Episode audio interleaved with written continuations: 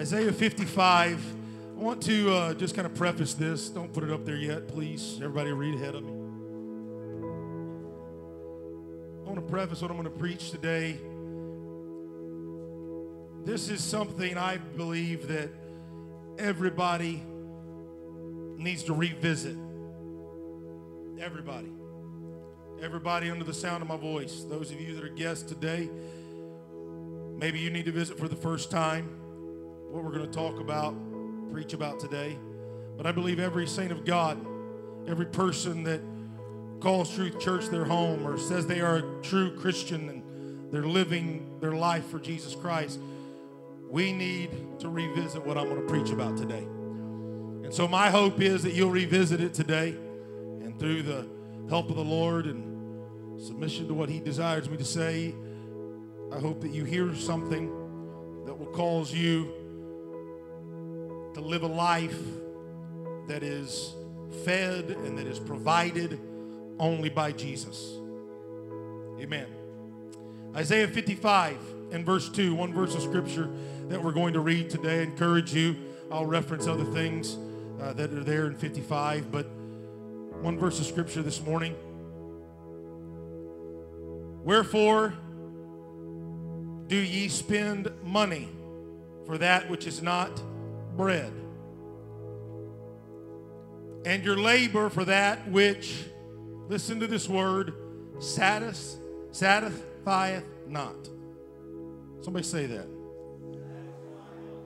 Come on, somebody say it again.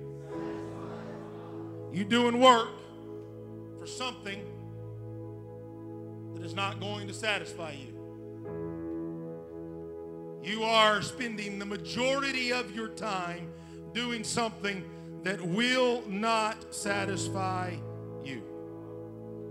And now listen to what he's preaching here.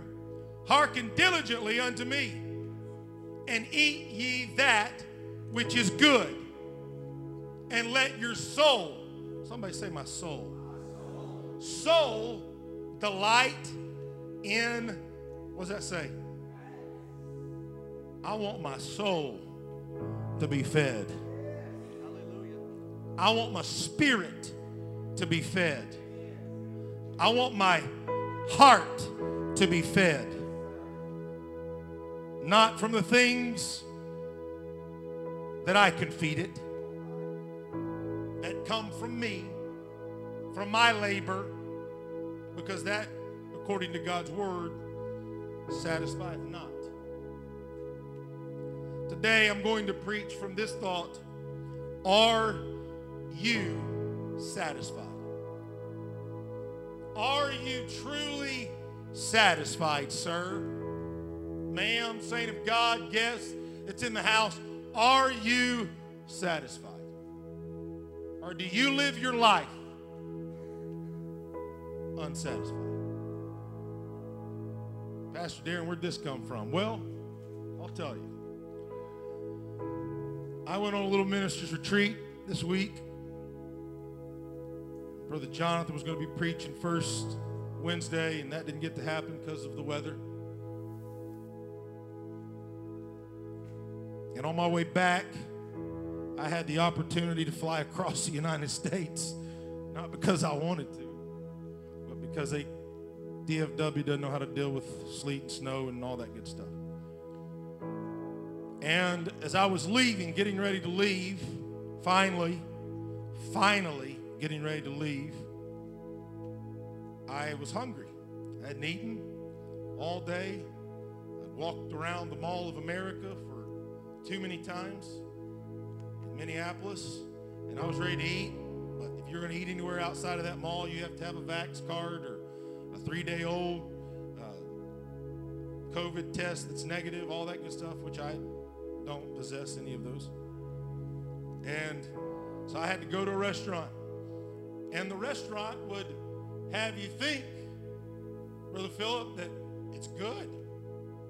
The name of the restaurant was Crave. So I looked at the Crave menu, and the Crave menu looked beautiful. Even the reviews of people were absolutely magnificent.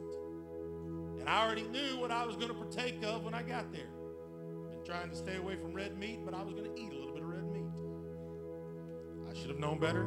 And if my other half, my better half would have been there, she would have said, don't do it, Darren.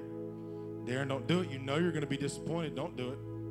But contrary to her voice ringing in my ears, I ordered myself a small little filet with some mashed potatoes. Should have known better getting mashed potatoes in the Northeast, but whatever. Close. That's kind of actually, I'll learn my geographical things in a moment. But anyway, I got my food.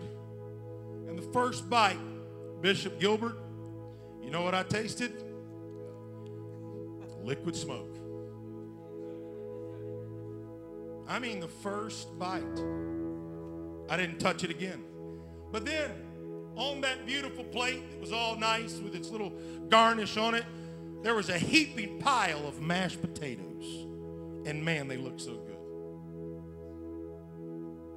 And truthfully, and this is no exaggeration, I'm not embell embellishing this story at all, truthfully, I took one bite. And I was like, this is like that sand stuff that my kids play with. I've never tasted it, but it's what it, I mean, it looked like that, and it tasted, it was like snow with no snow cone stuff on it. It was just horrible. And so I switched around to the other side. I was like, all right, there's this last thing. Y'all don't like them, but I like them. There's some mushrooms. And I'm thinking the mushrooms are going to be fantastic.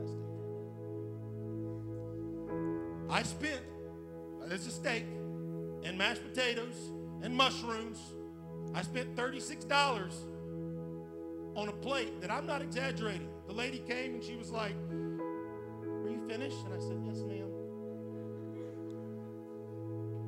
Can I get you anything else? Maybe. There's desserts. I said, yeah, let's try dessert. I should have known better. I'm a glutton for punishment. And so, what did I do? I ordered a dessert. Sister Tabitha, it was healthy. It had bananas in it. There used to be this place in Plano called Tippins, and I believe they still have one in Oklahoma City. It's a pie shop. And it's the only banana cream pie that I've ever liked. The only one that I've ever liked. And I can say that because it's still the only one that I've ever liked. But I ordered this little bitty, tiny graham cracker crust, banana cream, whatever. And I took a bite of it. And I was completely and totally unsatisfied. I took one bite. I, I left the restaurant giving them money for something that wasn't good. And I know you would have done different. You'd have been like, this was gross, this is nasty. But hey, I want people to know I'm a Christian. And sometimes we get attitudes when we don't like stuff. And I wasn't going to have to. I smiled real big. I even gave the lady a tip. And I walked out of the Mall of America disappointed. Back to the hotel, got my bags, got in my Uber, drove, they drove me to the airport, and I finally, at nine fifteen, got, got on a plane. I was anticipating every moment to get on that plane and get back to Dallas. And so, unsatisfied. I made my way to my house, thanks to Brother Jordan, Sister Jessica, getting me home. And my wife had cooked something. I don't even know what it was, but she had cooked something. I think the day before. So I made me some rice at two o'clock in the morning. And I put that chicken and all that good stuff on it, put it in the microwave, and I'm going to tell you something. Angels were singing in heaven.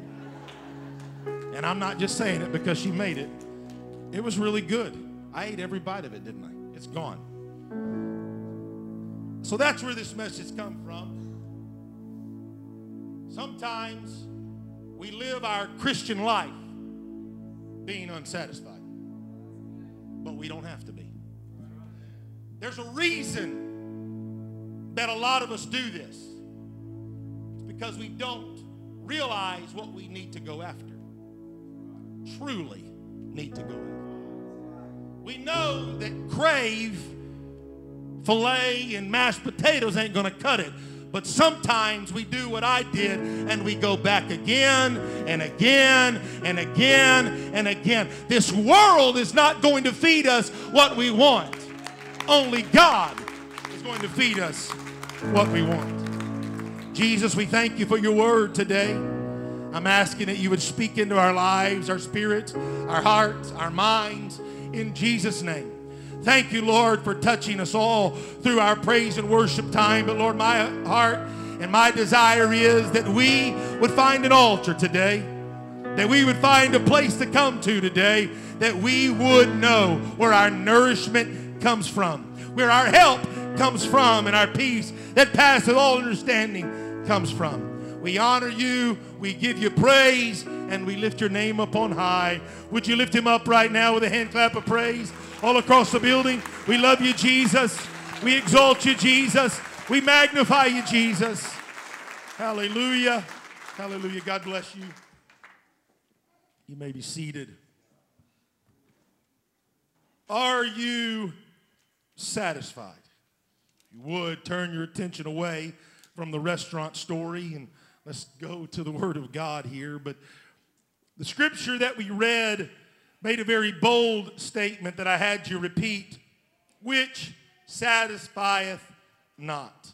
The things that we do, the things that we partake of, the things that we do at the work, get from the work of our hands, will not satisfy us. And as I thought through this scripture, as I thought through this message today, this message of Isaiah is found in our text, kept coming up before me. A message which calls us as men and women of God to seek the Lord. Tells you as a man and you as a woman that the only place that we're going to get satisfaction is from him. And how God, our God, our Savior, our King, will reward us as earnest seekers. Men and women who seek him and not things and not stuff. It is told for us to seek the Lord. Get provision from him.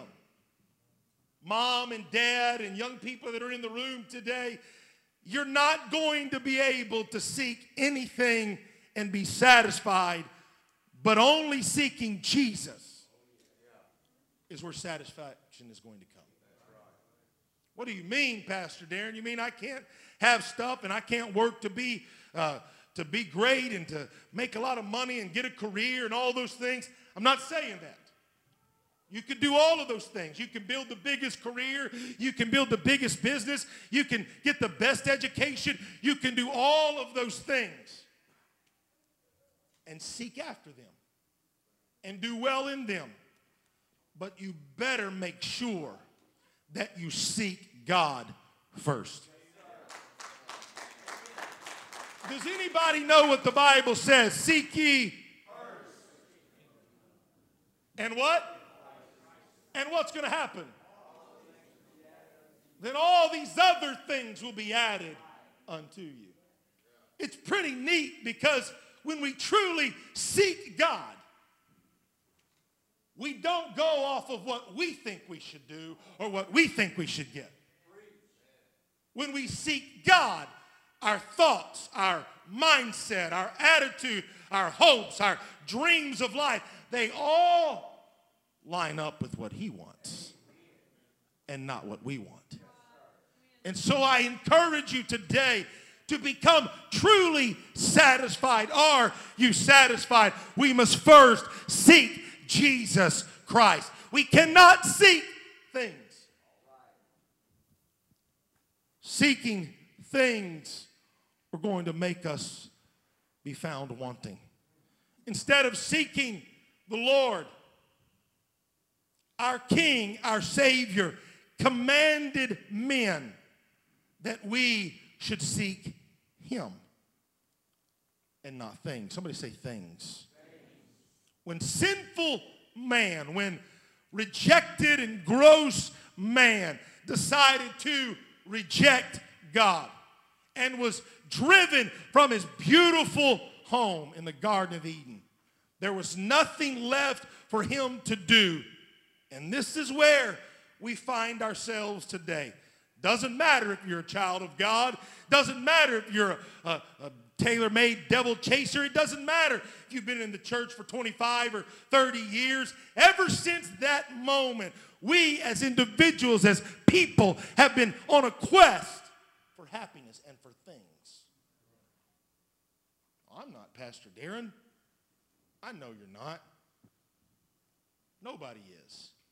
But when the going gets rough and when we feel like all hell is breaking loose in our life, what we look to first is what we can do to fix it. How can I make this situation better? What can I do to fix this problem?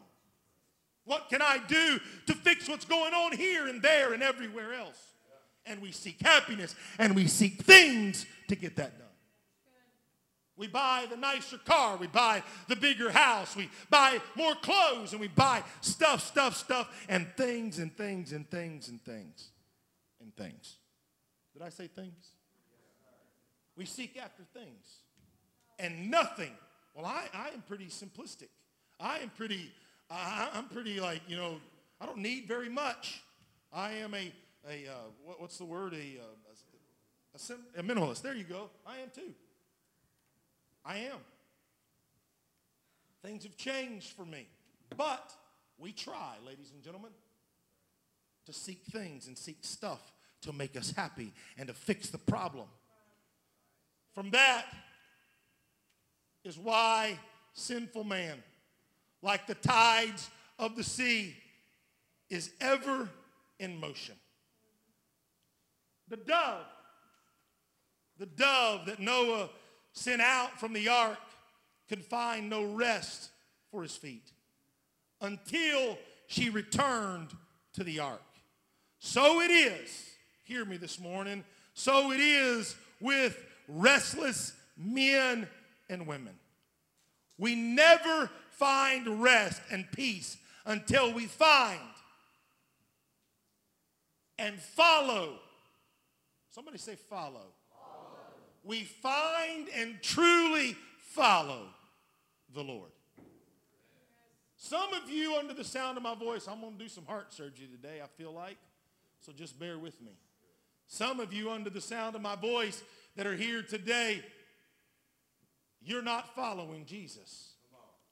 You come to church, you're here, you walk in the building,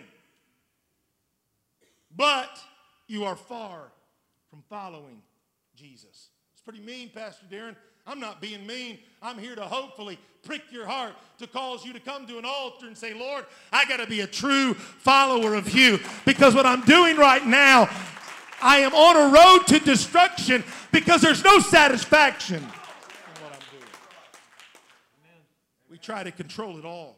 Just last week, I was reminded that someone called me and told me, hey, Pastor, I'm going to start doing this certain thing in my life. I'm going to start making this a priority in my life. And I and my mind was just reminded of it yesterday evening as I, as I replayed that conversation in my head. It let me realize that some of us, when we finally start following Jesus Christ in every lane, we're going to receive what Jesus Christ wants for us. You know, the Bible says this. Brother Ken, the Bible says that he would that you would prosper as your soul prospers. Did you know Jesus Christ wants you to make some money? Do you know Jesus Christ wants you to be successful in your business? Do you know that Jesus Christ of Nazareth desires you to do well in those areas? Why? Because first of all, he wants you to be able to bless the kingdom. He wants you to be able to do things for the kingdom of God. He does.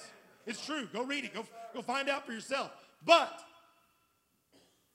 he's not going to let all that take place. And he's not going to let it fall into place if we first don't satisfy our soul. And the most important thing, I would that you would give zero dollars and you wouldn't be able to do anything, but your soul would prosper. But that's not how God works. God, if you allow God to satisfy your soul, if you allow God to speak to you and minister to you, you'll get jobs you didn't deserve, you'll get land you didn't plant in, you'll get vineyards, you'll get things that you never anticipated that you would get, because he would that you would prosper, that your soul prosper. Amen. His ultimate desire for you and me is that we would be satisfied. But it's not on my terms how I want to do it. Well, I'm going to, I mean, I, I'm going to pray on Thursday only, and I may raise my hand on the second song, and that's it. That's not how it works with God. He wants you to give him praise with your life every single day. He wants you to honor him with your first fruits. He wants you to honor him with coming together as a body of Christ and prayer and seeking his face and loving him. You know, I, I'm gonna I'm gonna say this very carefully. There's some of you that will never get the raises that God wants you to get because you won't honor God with your life. Are you telling me I need to give more? I'm not saying that. I'm telling you, I'm just gonna be honest with you. There's people in this building that they honor God with their life. They give what they're supposed to give. They do what they're supposed to. But they everything. God, I'm gonna do this, this, this. I'm gonna do everything for you. I, there's people that have told me, Pastor Darren, this is what I live for. I live for the church. I live for the things of God. This is what I, that's why I go to work. I, this is what I do it for. And they come and tell me, hey, Pastor Darren, I was not supposed to get this, but I got a five percent raise. I'm not supposed to get this promotion, but I got this promotion. Tell me the scripture isn't true. I'm not preaching about money today, but that's where, when we get there, man, we understand that stuff. I would that you would prosper as your soul prospers. Well, this is what we need to make our goal. Our goal needs to be, Lord, I want to be satisfied by you and you alone. I don't need it from extracurricular. I don't need it outside of these four walls. I don't need it from anywhere or anything else. I need it from your word. Satisfy me from your word. Get a hunger for his word. Don't go to Crave. Crave ain't going to cut it for you. The only place, the only place. See, Sister Ginger, she tells me all the time, don't do it, Pastor Darren, or Darren, don't do it. Don't, don't, don't get that steak from there. You don't want to do that. You know the only place that you eat steak is Ruth Chris. That's why I don't get it very much. I try somewhere else. I know that. So I'm telling you, just like Ginger tells me, don't try to get it from anywhere else. Don't try to get satisfaction from nothing else. Don't try to get it from your job. Don't try to get it from your extracurricular activity, students. Don't try to get it from him or her or they or that place over there, this place over here. Only get your satisfaction from Jesus Christ. Sinful man has ever been a seeker after that which is lost. We always want things that are not going to satisfy us. The day man sinned, he was separated from his creator and his provider. And because of that separation, he has been miserable. And this is what scares me, ladies and gentlemen. People of God, we have learned to live in misery. We've learned to live miserable. Why?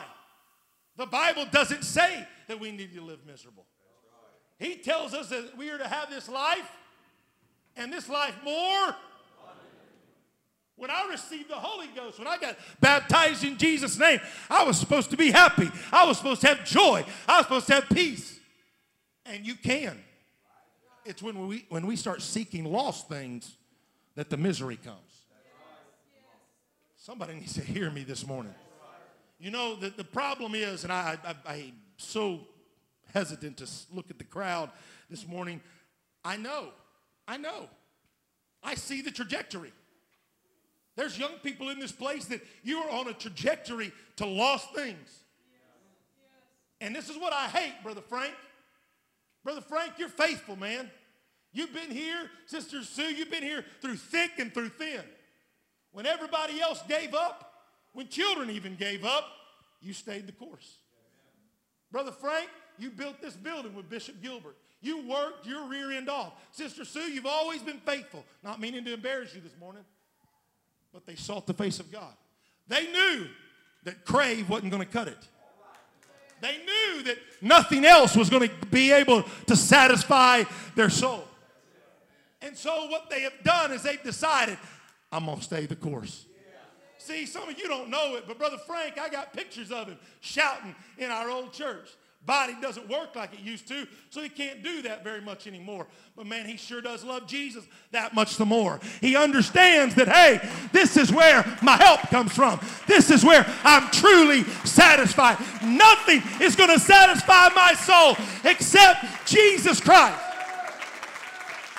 You won't find him seeking anything else. Brother Frank, Sister Sue, you stayed the course. You kept it. And I know children went another way, but you can look in this congregation today and you can see Brother Ashley. And Brother Ashley finally realized over a course of life that Crave wasn't going to cut it. Some half-baked, smoke-infused steak wasn't going to cut it for him. I got to have Jesus Christ and him crucified. I got to have the one true God where my help comes from. That's where his satisfaction comes. It doesn't come from anything that this world has to offer. And hear me this morning. There's people in this building. I would never embarrass you or call your name. But I see you, you come in week in, week out, and I'm not running you off. I am trying to pull you to an altar. Why? Because I'm telling you, lost things are not what you need to seek after. Praise the Lord. Would you lift your hands for a moment all across the building? In Jesus' name. In Jesus' name. In Jesus' name. Jesus' name. Jesus' name, Lord, don't let us live miserable. Don't let us live half-baked lives for you. But, Lord, I want to be on fire for you. In Jesus' name, in Jesus' name, draw us right now. Every person that's on the fringes, every person that's thinking about, you know, this will all blow over next week and I'll finally get what I want. No, what you need is God. What you need is him crucified. What you need is a heartbeat for him. That's the only thing that will satisfy you. But men, carnal men, seeking. We have been seeking. We're still seeking. We're seeking a place. Man was driven out of Eden. That place, that divinely provided place, that place of beauty and safety and happiness. That wonderful place, we were driven out because we were seeking other things. Other things looked better. Other things, man, that's going to taste better. I'm going to, I'm going to have this knowledge that I didn't have before. And the list goes on. And ever since that moment, we've been seeking a place. A beautiful, a wonderful place. A place that we wanted to occupy again. What do you mean, Pastor? What are you talking about? I'm talking about the Garden of Eden. That's where we were supposed to be. That's how we were supposed to live. That's how things were supposed to transpire for us. But because the heart of man decided to go after something else.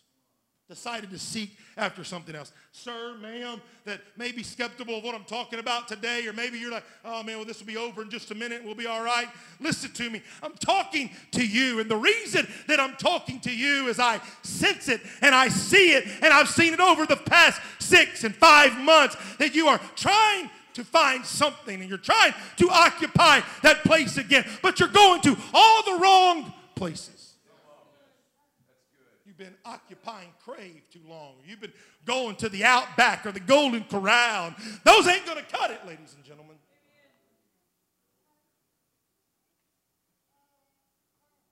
Today, today, we must decide to change our trajectory. Pastor Darren, man, you're preaching hard these past few weeks. And I am. I'm going to tell you something. We are living in a day, ladies and gentlemen, that we can't be passive. We can't be passive. The reason that we're having a marriage conference, nobody knows this because I haven't shared it with everybody, but the reason I even want to do a marriage conference or a marriage, we started as retreat and turned into a marriage conference, the reason that I even wanted something like that to happen, because the Bible says things are going to wax worse. And people are going to, men and women, they're going to be loving themselves more than they love God. And when that kind of junk begins to creep in, and when that stuff begins to be let loose, people do stupid stuff. And so what has to happen is we got to get our focus on what God wants us to get our focus on.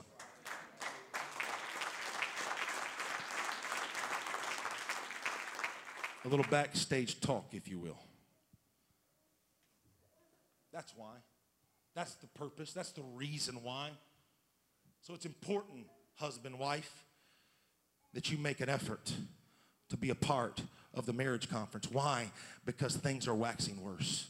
You know, as I was getting off of a plane, hadn't been on a plane in a long time, lost every bit of status that I used to have, but I was getting off this plane, and I was I had my backpack, and I had my little carry-on that I took with me, and I, I looked up, and as I was walking out of this Delta jet bridge, I looked to my left, and I saw a picture of something. And it startled me because I haven't seen that. But sitting in a seat, this picture displayed a man and another man. And they were not just buddies going on a trip together, if you can catch my drift. And it just reminded me again that this world is waxing worse. Oh, Pastor Dan, it's just this, it's how it is. No, no, no, no. I'm not going to be okay with it, not now or ever. Amen.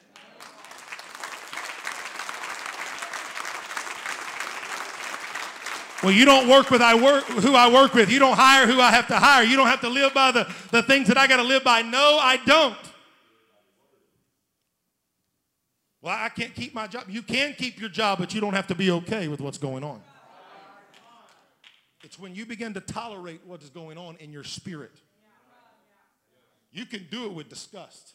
I've got to do this because I'm made to do this. Oh, it irritates the fire out of me. I don't like it. In Jesus' name, make it stop. Anyways, that's free. We'll go back to our notes here now.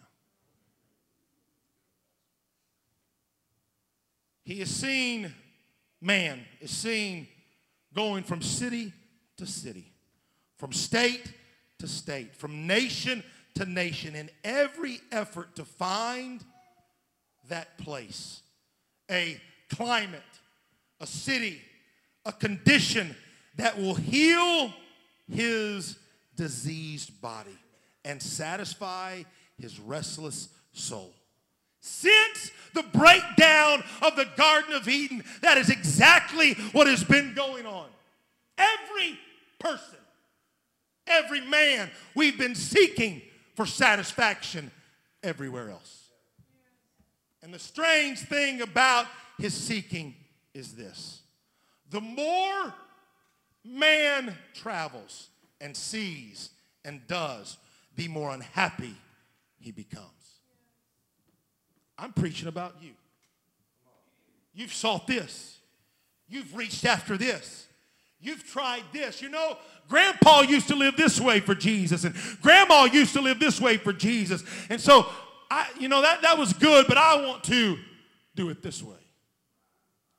They taught me these things, and they lived by these rules and these regulations from the Word of God. And they preached that it was line upon line, precept upon precept, here a little and there a little, and you need to follow God and not man. And that was good for them, but this is how I'm, and we seek.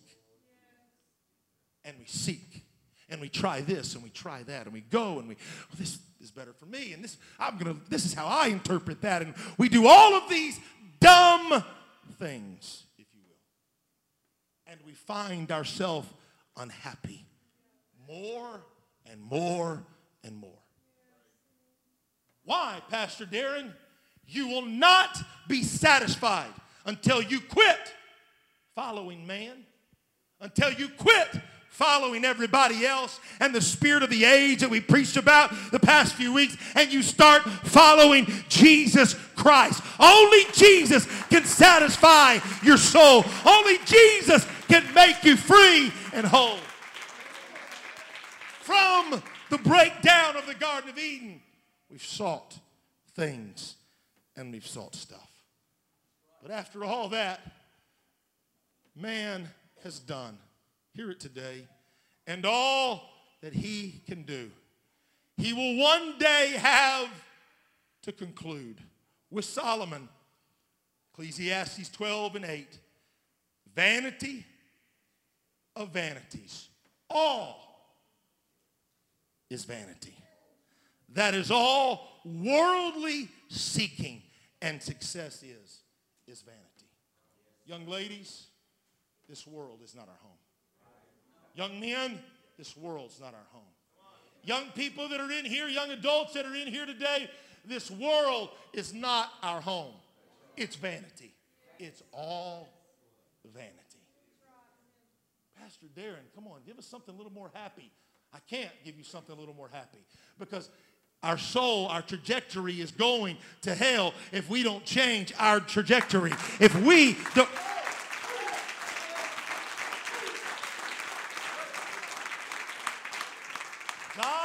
Not.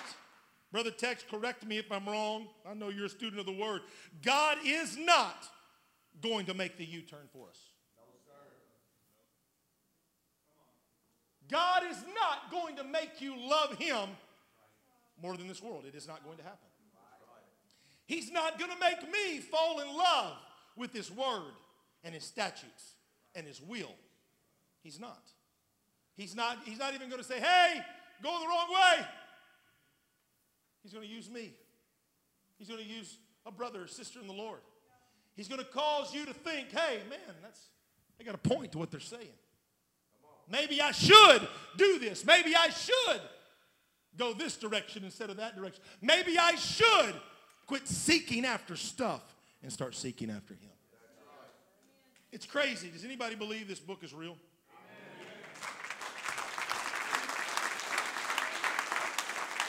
I'm going to ask you again, do you truly believe this book is real?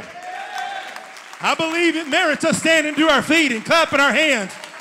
It's not just to get us excited. Do you believe this is the path of life that we got to take? Men, I want you to look at me right now. Is this the way that we got to take? Ladies, is this the way that we got to take? Does anybody not believe that? If you don't believe that, please, I want to talk to you. This is the only book that's going to get you to heaven. If you don't believe heaven is real and you don't believe hell is real, I feel sorry for you. I want to help you because it is real.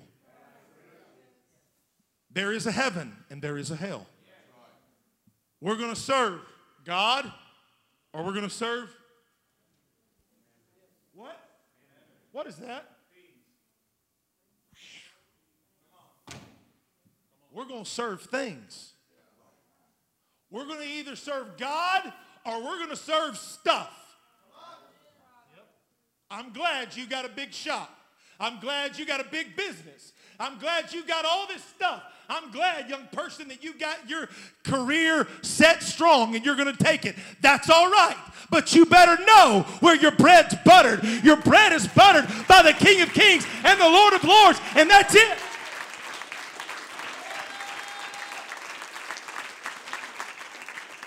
You may be seated. I'm not done yet. Dear Lord, it's eleven o'clock. Hmm. Worldly seeking and success. Am I telling you, young people, not to have ambition? Am I telling you, sir, not to have ambition? No, I'm not telling you that. You can have a desire to be successful. You can have ambitions to be a doctor, a lawyer, or whatever it is you want to be. But first, but first, I asked you for a reason. Do we believe this is a path of life? Do we believe this Bible is true? And everybody resoundingly, whether you stood up because I asked you or somebody else uh, motioned you to do so, you stood and you said, yes, this is real. This is the way of life. Well, listen, I don't find anywhere in the book that it says, seek first the vanity of this world. Seek first extracurricular. Seek first your ambitions in life. Seek first your education. Seek first all this stuff. Seek first mammon. It doesn't say that. It says seek first and his, and then all of that stuff. Rocket science. Pew. It's crazy. Sir, ma'am, dad, mom, if you don't teach it, if you don't declare it, they will seek vanity, seek vanity, seek vanity. They will seek worldly success. They will seek all the things that this world has to offer and not seek God. Solomon had wealth enough to go anywhere and do everything, and wisdom enough to understand all these things and abound and jump through hoops, if you will, and do the things that he needed to do. He had all of this in his life. He could do anything. He could try all things. Hear me. And he relates his experience. That's what he said. I made me great works. I builded me houses. Ecclesiastes two. I builded me houses. I planted me vineyards. I made me gardens and orchards. And I planted trees in them of all kinds of fruits. I made me pools of water. I got me servants and maidens. I had great possessions. I gathered me also silver and gold. I got me men singers and women singers. And the delights of the Son of Man as musical instruments and that of all sorts. And whatsoever mine eyes desired, I kept not from them. Listen to that. Then I looked on all the works of my hands had wrought, and behold, all, listen to this, young person getting ready to go to college, young person doing whatever they want to do and whatever mom and dad lets you do, that's the real problem. I said it, get over it. And I'm not being mean, I'm just stating a fact. You're going to wonder why he or she is lost in seven or fifteen years. And it's going to be because you allowed so much junk to continue to go on. Don't take, hold on, hold on, don't take my word for it. Let's just listen to Solomon here. And behold, all was vanity and vexation of the spirit. And there was no, listen to this, no profit under the sun.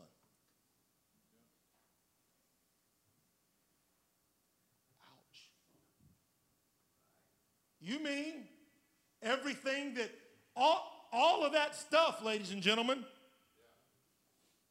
if we put our life under a magnifying glass, we find ourselves somewhere in there. I know everybody thinks I'm mean today. I'm not being mean. I'm preaching to me too. I want to go to heaven too.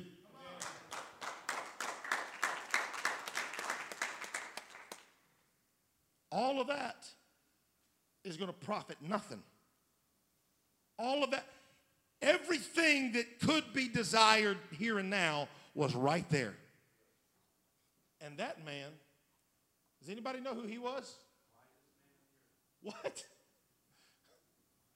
The wisest man in all the earth said that this ain't going to cut it.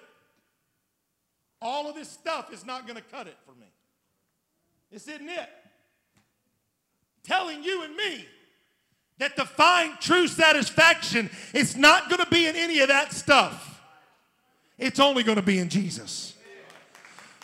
So I asked the question before we go on today, are you truly satisfied, or are you just going through the motions?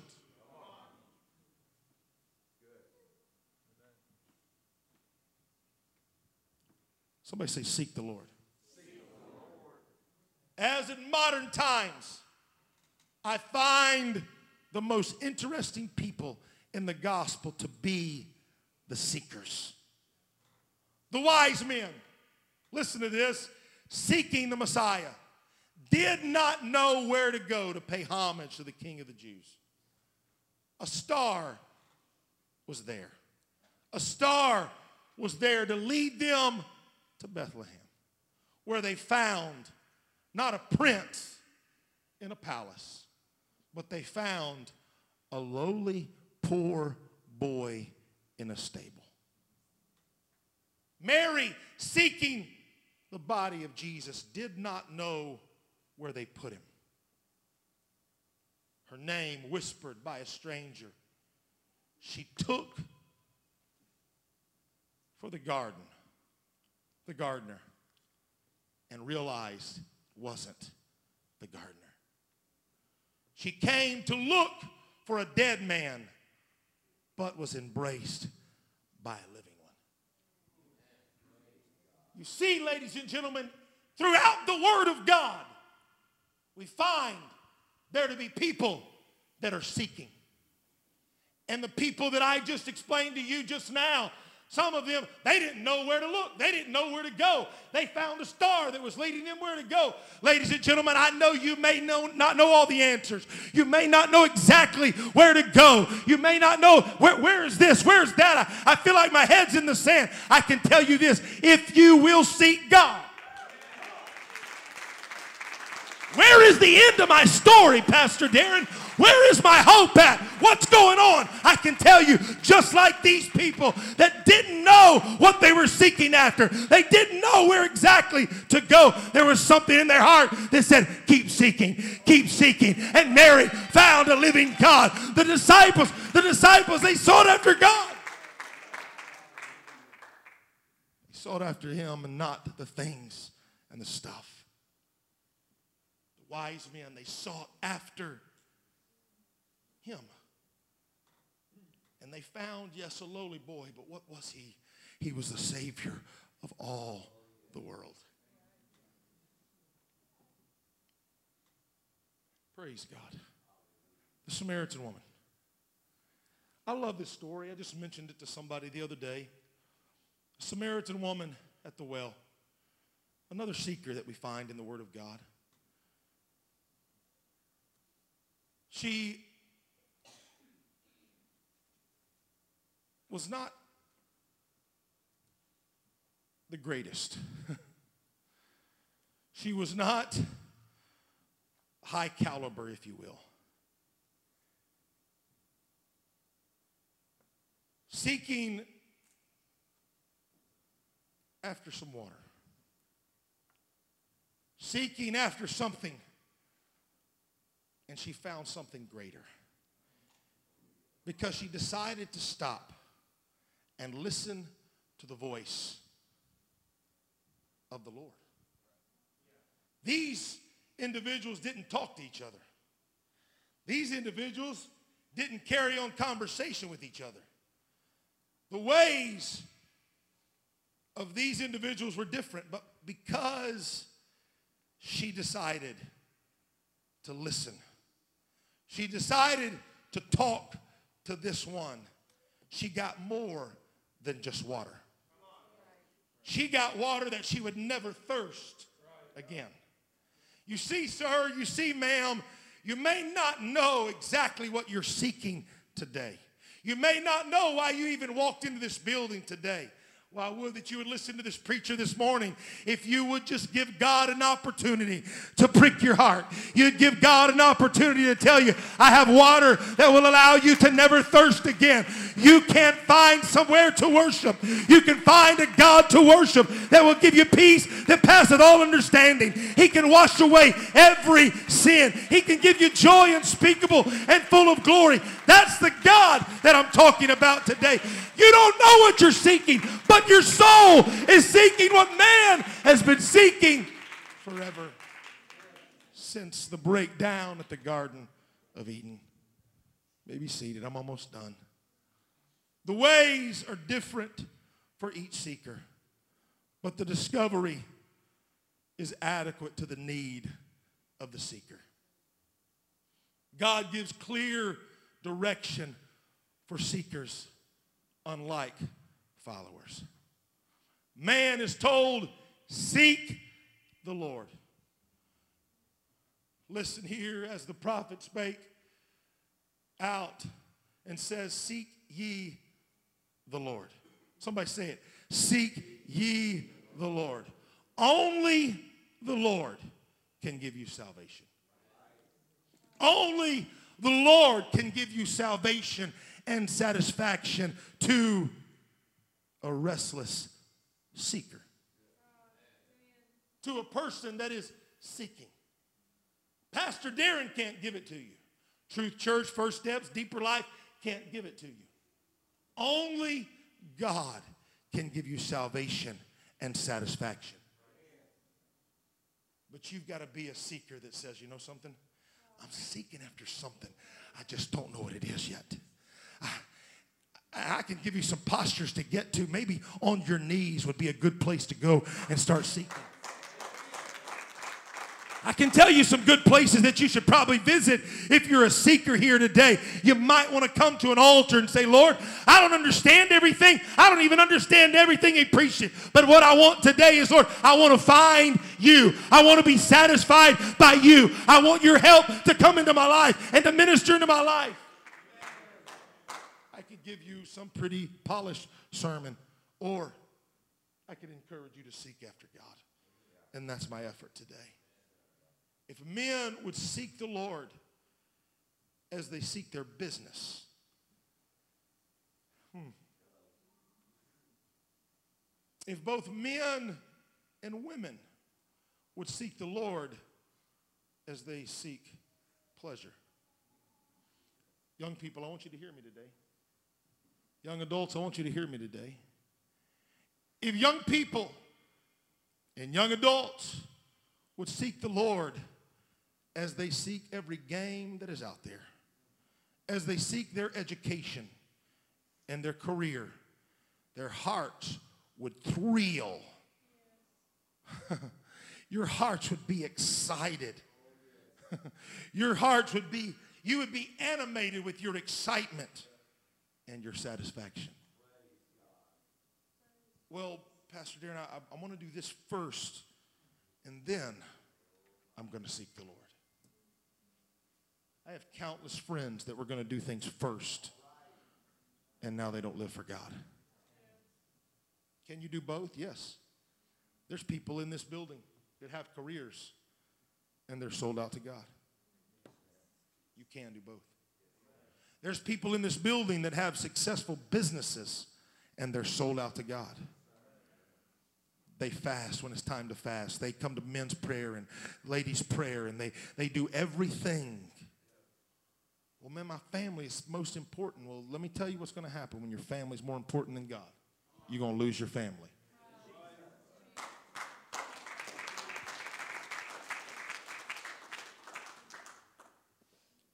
We must seek Him as the prodigal. The prodigal son sought his father and ran, ran home and confessed his sins. That's how, ma'am, that's how we need to live. Sir, that's how we need to live. It's my father. I know that I have, I've just been going through the motions. I know I've just been coming to church. I know my son and daughter are losing out with God because I hadn't been the dad I need to be or the man I need to be. be as the prodigal and run toward Jesus and confess your problems, confess the sins, and say, Lord, I want to make it right. I will be a doorkeeper. I will I just, just let me be a servant. Let me, I just want to do something, God. And when we have that kind of attitude and that kind of heartbeat, no, no, no, no, let me kill the fatted calf for you. Let me go get a robe. Let me get a ring to put on your finger to symbolize that, hey, this is where you're supposed to be. This is your house. This is a place where I've made for you. Ladies and gentlemen, if you want true satisfaction, I hate that story. I do. Man, Pastor Darren, that's pretty hardcore. You're talking about you hate the Bible. No, I hate that story because some people misinterpret it and they're like, it's all right, let's go do this. Let's go live our life. Let's go drink it up. Let's go party with everybody. Let's live, let's go on this life of success and do all the things that we want to do. And then let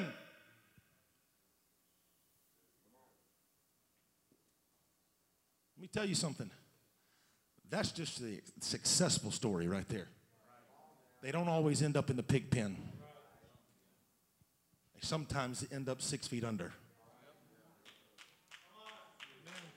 That's all right. I knew it'd get a golf clap. We must seek him as the prodigal. Somebody say the prodigal. The kingdom of heaven is likened to a merchant man seeking goodly pearls, who when he had found one pearl of great price, went and sold all that he had and bought it. The kingdom of heaven is like treasure hidden in a field. When a man found it, he hid it again. And then in his joy went and sold all he had and bought the field. Again, the kingdom of heaven is like a merchant looking for fine pearls. When he found one of great value, he went away and sold everything he had and bought it. Jesus told two stories about coming to him, comparing that with finding hidden treasure.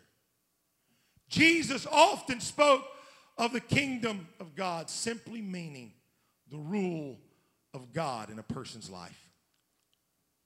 Other times, he referred to the kingdom of heaven. In Jesus' stories, the kingdom of heaven means ordering your life. Listen to me. Ordering your life according to the ideas and character of Jesus. We got to order our life, sir, ma'am. Young people, you need to listen to me right now. Some of you have been lost out of this message since we started, but I'm talking to you right now, and I would not embarrass you for a hundred dollars. Thy kingdom come equals thy will be done. Thy kingdom come equals thy will be done. Some are surprised to return to the kingdom of God. They find it as an unexpected treasure. Others seek the highest good in life and find the kingdom of God. Whether you are surprised finder or a serious seeker, you must risk everything. I want you to say that, everything. Everything. Sir, ma'am, say everything. Everything. You must risk everything for that unique opportunity of knowing God. Ladies and gentlemen, would you look at me right now? You must risk everything to find that unique opportunity to know God. I get it. It's a little harsh today. And I could just be really sweet and kind. But sweet and kind isn't going to get you into heaven. And I'm telling you, I don't know if it's because I got to go on vacation. I feel this strong about it. I don't have a clue. I just feel really strong about what I'm preaching today. And I hate making statements like this. But I feel if there's young people specifically, and there are not parents and adults that don't hearken to what I'm talking about today, you're the only one that knows if you're truly satisfied in Jesus. If you want to be satisfied, you got to change what you eat. You got to change where you go. You got to change the things that you partake of, that you listen to, that you're okay with. Dad, you got to grow a backbone and quit being a pansy. Welcome, those of you that are online, but it's the fact of the matter. I'm not talking about being a pansy with weightlifting and all that kind of stuff. I'm talking about being a pansy and serving Jesus Christ.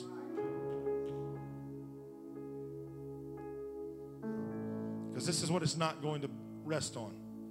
You see, one of these days, if you would, make this platform the balcony of heaven. Me. Some preachers don't care. I do. And I'm not pinning any roses on me.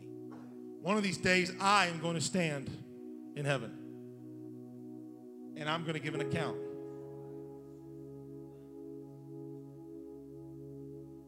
I'm going to give an account for you. I'm going to give an account for you and you. I am.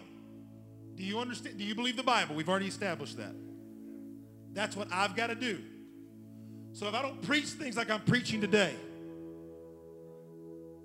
and all I'm trying to do is hopefully prick your heart, that will make you think, you know something? I probably need to go repent.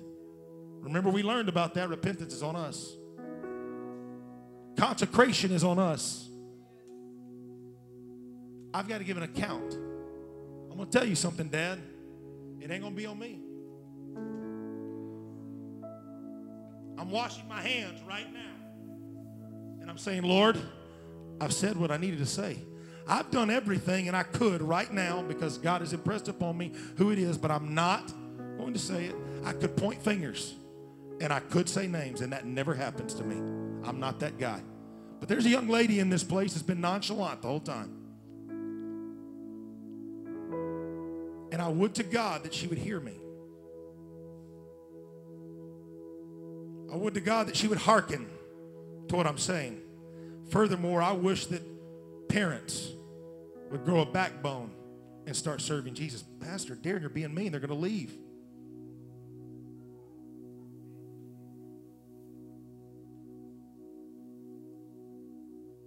I want you to be saved.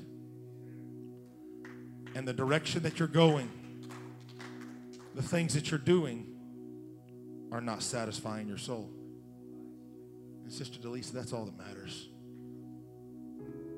Sister Delisa, I've, I've watched you, and I don't mean to embarrass you by any means. I've watched you get your satisfaction from him. Brother Bill, I've watched you. You're learning to get satisfaction from him. And I don't mean to embarrass y'all by any means. But what I would consider someone that is new,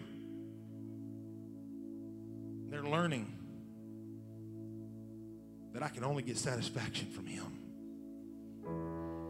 But then I can look across the congregation of what Brother Smith I would consider to be pillar saints that have not learned to get satisfaction. But I look at Sister Smith, and I look at Brother Smith, and I look at elders in our church, Sister Joe. You know what I'm preaching about today. Because you made a decision a long time ago that I'm getting satisfaction only from God. It's unfortunate because people can't even look at me right now, and that's okay. That means that there's conviction in the building. And I want you to respond to that conviction.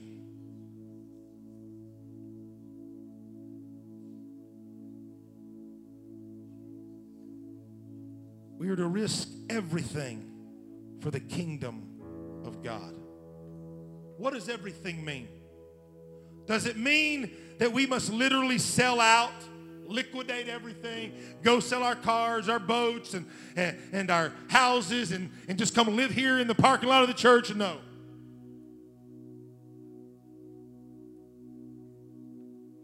Jesus did not ask everyone to do that. But it does mean that we should be willing to give up everything that perverts God's rule over our lives. Ma'am, listen to me. Sir, listen to me. We got to be willing. If any man would come after me, let him to deny himself, take up his cross, and follow me. That means that I got to be willing to abandon personal ambition. That means that I got to be willing to abandon anything that Jesus Christ wants me to abandon. Stand to your feet. Relationships. Young person, you got to be willing to abandon. Businesses. You got to be willing to abandon. Hobbies, you got to be willing to abandon. Property, you got to be willing to abandon. If it prevents God's rule in our lives, out it has to go. In closing, in our text, the prophet Isaiah pointed that people The people to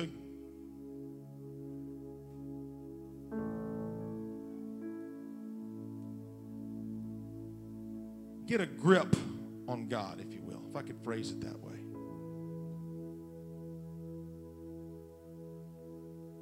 And to understand that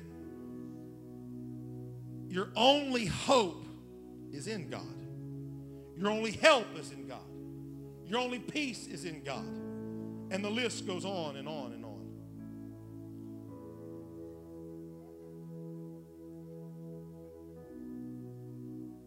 The statement is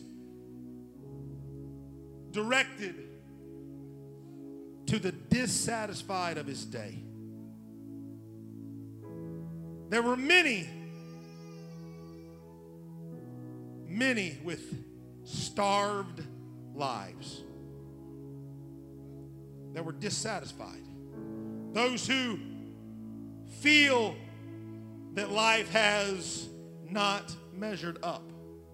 They feel they have not arrived, if you will.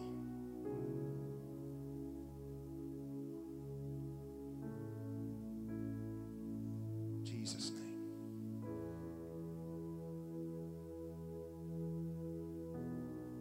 The thing, sir, the thing, ma'am, that is sought then and now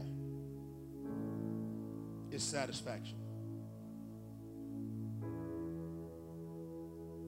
Honey, buddy, sir, what he was talking to then was people that were unsatisfied. What I'm talking to today is there's some people, not everybody, that you're unsatisfied. And just like the people of that day that were unsatisfied, the thing you're seeking today is satisfaction. You're only going to find satisfaction in Jesus. Isaiah said you can find satisfaction in God alone.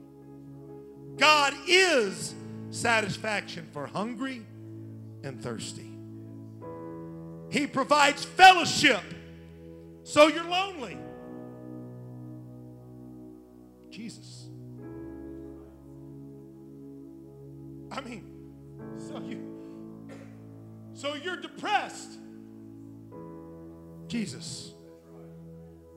Well, I need professional help. Probably so. But much you need Jesus.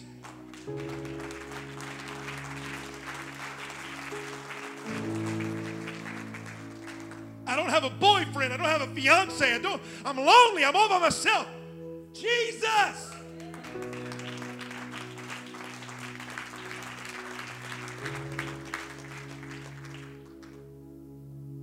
I don't have joy. Jesus.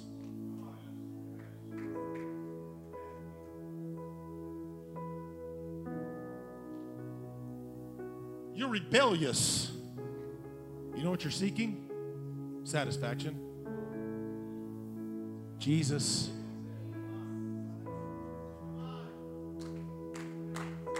You have bitterness in your spirit and your heart. You know what you're seeking? Satisfaction. Jesus. I'm doing my best to look everybody in their eyes, and some will not. You're seeking Jesus. Buddy, you're seeking Jesus. Hon, you're seeking Jesus. Only Jesus provides what you and I need. Are you satisfied? If not, maybe you are seeking the wrong place. Maybe it is that you've been looking at it all the wrong way. Matthew sixteen and verse twenty-six, Jesus used the image of a pair of scales when he asked the question, for what is a man, prophet, if he gains the whole world? Listen to me right now, and loses his own soul. Or what will a man give in exchange for his soul? So let's look at this picture, if we will. Pile up everything in the world on one side and put salvation on the other side, and still it's lopsided. Why? Because nothing in this world is going to satisfy you. Look at me, ma'am, I've been talking to you. Look at your pastor today. Look at your preacher today. I'm talking to you. You've been going through the motions for too long. You used to sing. You used to worship. You used to teach Sunday school classes. You used to do things for the kingdom of God. But now you got, and you search, and you want, and you're doing everything else. That's not satisfying your soul. Jesus wants you to understand in these two parables about the kingdom. Imagine how excited you would be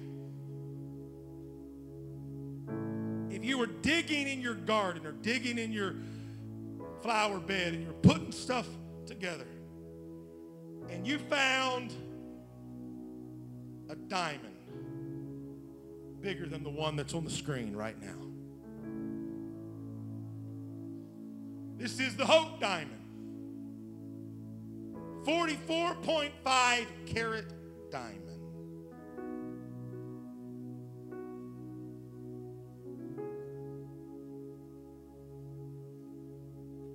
How excited would you be?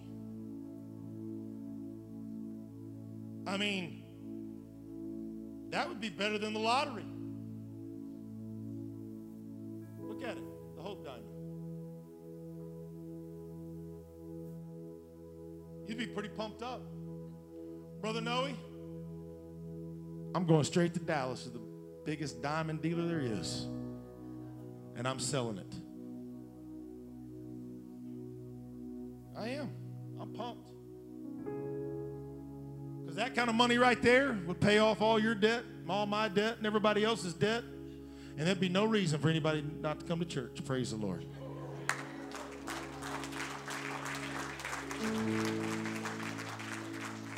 You wouldn't need education. You could close your bank account and say, just keep it. I got another one I'm opening up.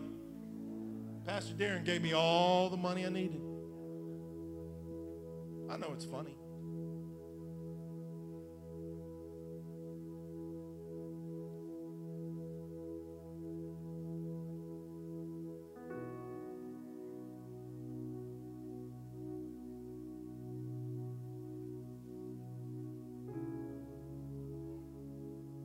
This diamond, history says that it was taken from the Smithsonian, Smithsonian Museum. And it went once to South Africa, the other time to another place. I don't remember the name. Both times it was insured for over a million dollars. But the money meant absolutely nothing. Why? Because you can't place a value on an irreplaceable object. Christ and his kingdom and treasures beyond comprehension.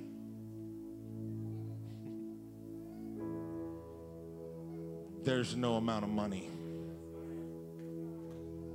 that could ever pay for that. Sister Alicia, true, I, I know it preaches good and everybody gets excited, but nothing. You're broken and tore up and messed up. I can't give you enough money to fix it. I can't give you the millions and millions of dollars and say, you're fixed. I can't give you salvation. I can't give you all eternity in heaven with all the money that I could get from finding a diamond like that.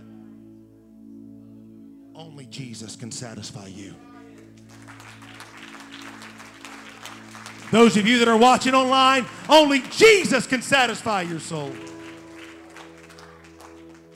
Tell you something, your hopes and dreams, young people, listen to me, your hopes and dreams, your hopes and dreams, they're not going to satisfy you. If you'll get satisfaction from Jesus first, he would that you would prosper as your soul prospers. He'll take you on a trajectory you never thought you would go. He'll give you things you never thought you would have. He'll give you mountains and vineyards, and the list goes on and on. Go read it in the book. But you got to say, Jesus, satisfy me. I'm going to be very specific in this altar call right now, and I know it's late. We only have one service. Not children, but moms and dads, I want you to come first. You don't have to. I'm not going to embarrass you. If you're a single mom, if you're a single dad, come. I want you to stretch across this front, all the way across.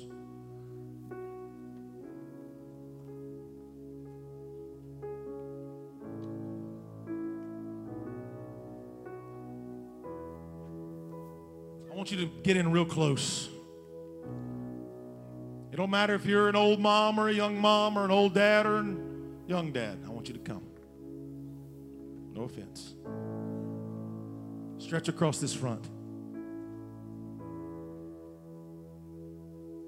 It's all right. You can come out of the booth.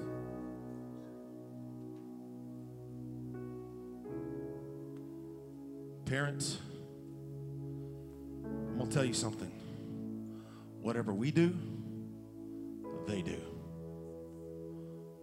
Whatever's important to us, will it be, be important to them? No, they're rebellious. You don't know my kids. It's the truth. I've learned. I've learned, Mama.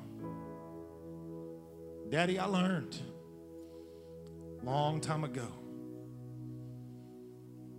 That Mom and Dad got something. And there were times, Brother Bill, that I didn't care that they had it. I was a rebellious punk. Lose him. We're going to lose her. We're going to lose him.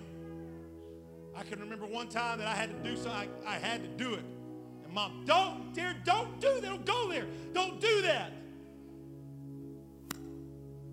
And I did. I drove a long ways. Couldn't explain it at the time, but I had to go and I had to end something with somebody because it was not the trajectory that mom and dad had. And I realized it. And Sister Alicia, the reason I did it is because I was angry that I allowed myself to get into that. They see. They know. Daddy, little boys, they see everything you say and you do. Your rebellious teenage daughter, your rebellious teenage son that's maybe sitting in the congregation right now, they see it. And so they're looking to you. Is this just a ploy to get me to move, or does Jesus really satisfy your soul or not? Only you are going to help them make a decision.